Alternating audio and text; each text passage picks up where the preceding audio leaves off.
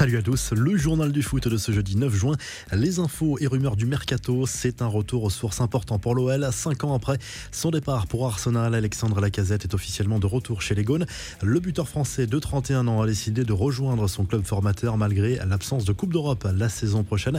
Il a surtout fait de gros efforts sur son salaire qu'il a divisé par deux quasiment.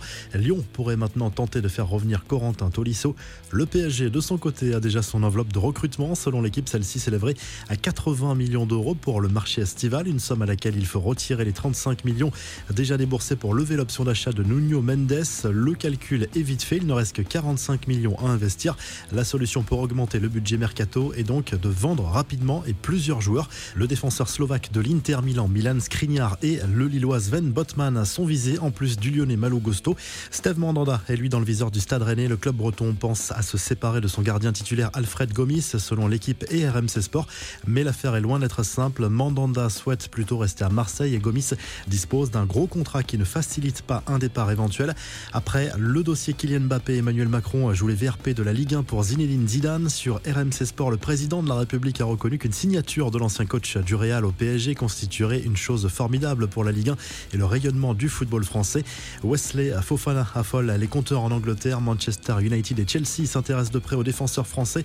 De retour au plus haut niveau avec Leicester après une grave blessure l'été dernier. Les Foxes ne le lâcheront pas à moins de 80 millions d'euros. Enfin, Valence change encore d'entraîneur. Le club espagnol a annoncé l'arrivée de Gennaro Gattuso sur le banc.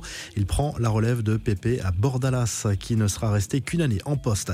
L'Olympique lyonnais bientôt sous pavillon américain. Des discussions ont lieu actuellement avec plusieurs investisseurs potentiels pour le rachat de parts du club.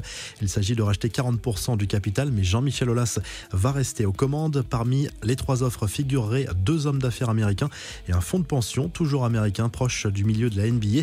Le match des Bleus en Autriche en Ligue des Nations aura bien lieu. Il y avait un doute sur la tenue de cette rencontre dans le stade de Vienne à cause de l'état inquiétant de la pelouse. Ce fameux trou apparu lors du dernier match contre le Danemark, visiblement à cause d'intempéries ayant touché la capitale autrichienne ces derniers jours. L'UEFA a validé un rapport d'experts, les Bleus, qui devront absolument s'imposer pour rester en course pour la première place. Kylian Mbappé et N'Golo Kanté sont toujours incertains à la veille du match. Voici le programme de la soirée en Ligue des Nations. L'Espagne doit s'imposer en Suisse après deux nuls en deux matchs. Le Portugal a l'occasion de prendre seul les commandes du groupe lors de la réception de la République tchèque. À suivre également Suède-Serbie ou encore Norvège-Slovénie.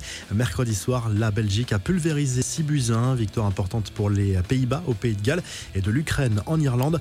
L'Équateur sous pression. La menace d'une expulsion de la Coupe du Monde 2022 plane sérieusement sur le pays d'Amérique du Sud. Accusé d'avoir aligné un joueur colombien dans les rangs de son équipe. Le Chili a déposé un recours il y a quelques semaines. Le verdict pourrait tomber ce vendredi.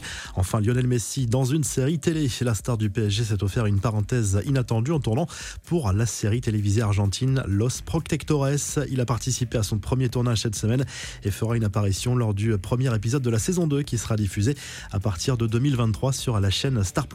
La revue de presse, le journal de L'équipe propose des tas de une ce jeudi en fonction des régions, dont celle-ci sur le PSG. Le club parisien a l'intention de prendre son temps avant de passer à l'action sur le marché des L'opération dégraissage de l'effectif s'annonce compliquée. En Espagne, le journal Sport douche un peu les supporters du Barça sur le mercato estival. Le club Laograna a encore de grosses difficultés financières et cherche à économiser 160 millions d'euros au niveau de la masse salariale. Le Mondo Deportivo se penche de son côté sur le potentiel départ de Frankie de Jong, convoité notamment par Manchester United. La valeur marchande du néerlandais permettrait de remplir les caisses du club pour éventuellement faire venir Bernardo Silva. Et en Italie, le Corriere dello Sport se penche sur la première offre de l'Inter Milan pour Paolo Dybala. Un contrat de 4 ans et un salaire de 5,5 millions d'euros par saison a été proposé à l'Argentin. Le quotidien italien évoque aussi les interrogations de Koulibaly sur son futur. Le défenseur sénégalais de Naples pourrait être vendu cet été dans la mesure où il sera en fin de contrat en 2023. Si le journal du foot vous a plu, n'hésitez pas à liker la vidéo, à vous abonner pour nous retrouver très vite pour un nouveau journal du foot.